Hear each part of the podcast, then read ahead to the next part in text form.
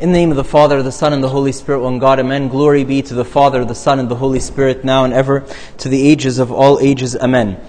This morning, as you hear the gospel and as you hear uh, Christ saying to his disciples, he's sending them out, um, and he tells them the, the harvest is great and the laborers are few, and he's sending them out to go and to share the gospel, the good news that he came to share with all the world.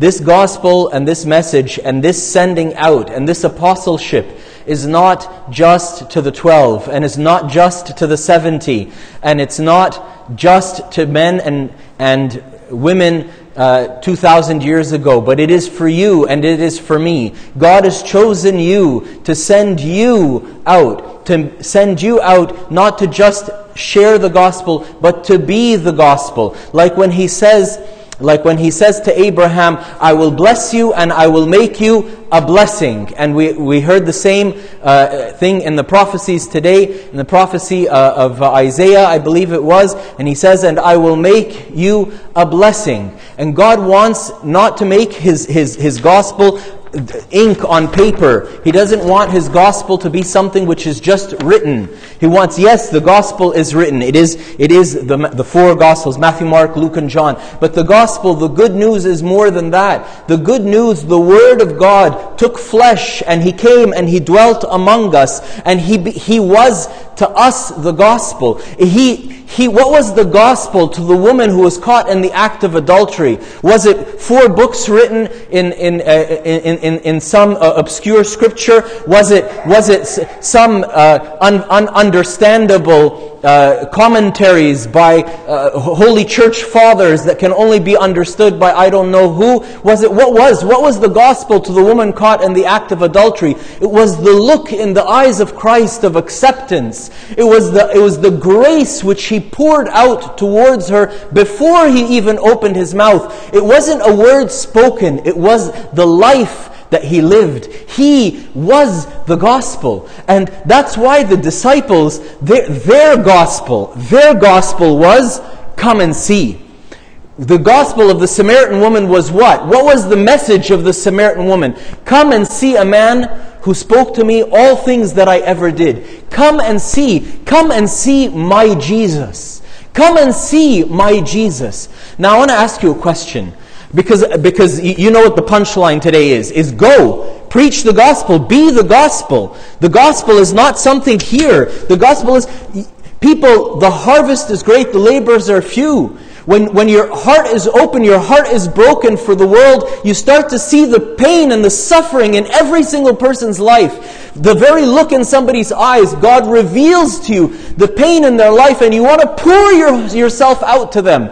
And you realize that you can't, you're one person, you can't pour yourself out to all of these people. Folks, the harvest is great. It's great. There's so many people to be loved and to be cared for and to pour grace upon them and to look at them as God sees them and not as, and not as the world sees them and as they have been conditioned to see themselves. Folks, the harvest is great.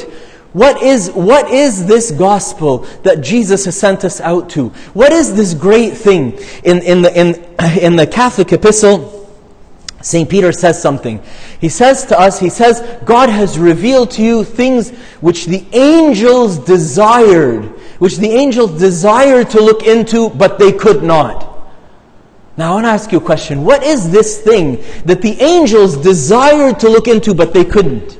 What is that? The angels wish to see it. The angels who stand before God and before His throne in all of His glory wished to see it, but they couldn't. What is that? St. Irenaeus of Lyon, he explains to us, and he says to us, let me read it to you instead of, of paraphrasing. Give me a moment. I'll read it to you instead of, instead of paraphrasing because his words are so beautiful. He says, admirable sophists. Sophists is like uh, uh, people who are uh, uh, interested in wisdom, and explorers of the sublimities of the unknown Father, and rehearsers of those super celestial ministries which angels desired to look into but could not. For he has brought himself and has bestowed on men those good things which were announced beforehand, which things angels desire to look into. For there is one Son who accomplished his Father's will, and one human race also in which the mysteries of God were wrought, which things the angels desired to look into but could not.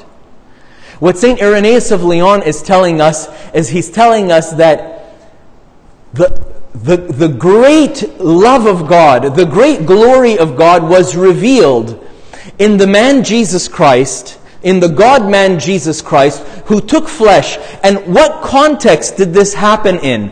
What world did this happen in? The world of birds? The world of cattle? The world of the fish? No, the, the, in, in the world of men and women, right? In the world of humanity. That God chose humanity to reveal in the context of humanity, to reveal in the context of humanity his, his most I'm, I'm stuttering to say the word because I don't want to uh, offend you, but his most maniacal love. The fathers call it, they call it in Greek, eros maniakos, like maniac, like, like mania, like, like when someone has bipolar, for example, right? And they, they, they, they go between depression and mania. That God came to a, a, a maniacal state of, of divine love for us, that he poured himself out in, in complete, utter, sheer madness and poured himself out on the cross. But could fish understand this? No. Could cattle understand this? No. Could the birds of the air understand this? No. Could all of creation sense the magnitude of the greatness of what was happening within the created material world? Yes. And the sun darkened and the moon did not give its light and so on. But could they understand? Could they rationally, could they rationally partake of the work of Christ on the cross and his resurrection and his life as an incarnation, all of, all of his life? No. Could they know what it's like for, for, for a man to be hungry? No, because they're fish and they're animals and they're, right? This is the great, this is what even angels couldn't understand because God did not incarnate as an angel to, to, to restore and save the universe. He incarnate, he incarnates as a man. And this gift is given to us to understand it and to enjoy it. And then to live the life of our, the rest of our life for our own pleasures and lusts and, and luxury, right? No! What a horror! What a horror! If those who have participated in the love of Christ and seen the outpouring of the selfless love of God would then become selfish and keep this to themselves and do nothing with it. What a horror! What a horror! Would it maybe have been better than they would not have known at all? I don't know. My beloved brothers and sisters, my beloved, today is the day God is calling you. Find someone who needs love to be poured into their life. You won't have to look far. And look to the maniacal love of Christ that defies reason. Why would any rational, reasonable person suffer and love like Jesus for the ones who will betray him and deny him and only to restore them again. And I'm not speaking about Judas and St. Peter. Yes, maybe, but I'm also speaking about me who comes every month in confession and bows my head and receives the love of God. You know, people think that confession is this uh, odd, awkward, strange thing that is just this requirement of the church or something. It's not. It's, it's one of the most beautiful gifts given that every single month we can come and stand before God and, and pour out the blackest part of my, our souls before Him and be received with wide open arms and nail pierced hands of love. And in the, in, the, in the body of the church, Christ incarnate in the church receives, receives us with love and says, I love you. I love you. And you say, but Jesus, I did this, and but Jesus, I denied you, but Jesus, I, and he receives us with his, with his unending love. It's a conditioning. It's a conditioning because on that last day, when I close my eyes for the last time here on earth and I open them on the other side, I'm going to stand before Christ and I will see the magnitude of all of my infidelity to Him. And will I, will I be blown away by the horror of my life and my selfishness? Or will I have been conditioned to know that Christ will accept me no matter what? God is calling you and He's calling me. He's calling you and He's calling me to share the love, the grace of God, to not just some esoteric theological concept, no. To, to find somebody who doesn't deserve your love and your kindness and pour it out on them. Because that's what God does for you and for me. And anytime you feel like your love tank is running low, you're running, you're running, you're running low on grace, you're running low, you don't got, you don't have, I don't, sometimes I turn to God and tell him, I don't have anything to give. He says, come and receive from me. And the last thing I'm going to share with you, you know, my, I've, I've, I've, I've tried and searched a thousand different ways to receive from God, and they all work just great. Read the Bible, pray, sing, you know, praises, do this, that, the other, serve the poor, do all, all those, they all, they all work. But you know what works best? You know what works best is my own repentance. My own repentance. When I go to God and I am empty and I am turning back towards my selfish behaviors and my self destructive thoughts and I say, no, no, no, no, no, wait a minute, hold on a second. Let's take a minute to examine ourselves. Let's take a minute to see how faithful we've been to Christ. And I sit and I examine myself and I make a list of all of my sins. I like to write lists. Those of you who don't know me, I write tons of lists. I write to do lists. I write about three or four or five to do lists every day, and then I never look at them. It's just therapeutic for me to write lists. I just like writing lists, right? I don't need to look at them. I just need to write them down to brain purge, right? So, right? So you don't have to write a list, but I write a list. I write a list of all of my infidelities to Christ, all of, all of the things that I've done or haven't done, things I've said, things I didn't say, things I should have said, all the opportunities that God gave me to love people by name. I sit and write them, name by name.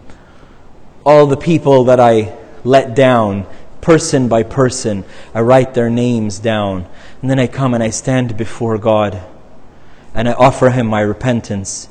And then I open my scriptures and I read a little bit and I, and I receive the, the endless love of Christ.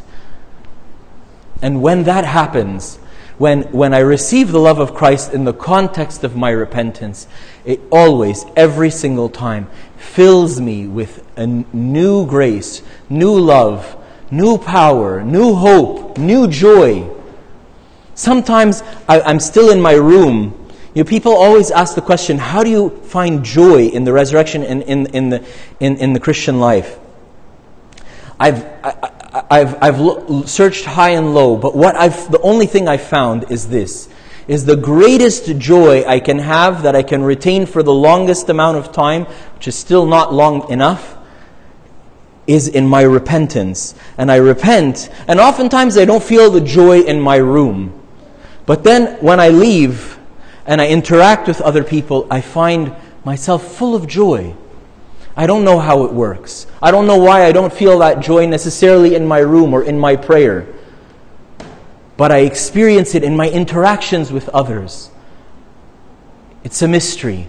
It's a mystery how this resurrection happens in us, how we go to God dead and we repent and we leave living and life givers like the Holy Spirit He has put in you and in me. Glory be to God forever and ever. Amen. I have sinned. Forgive me, my fathers and mothers and brothers and sisters. Please pray for me.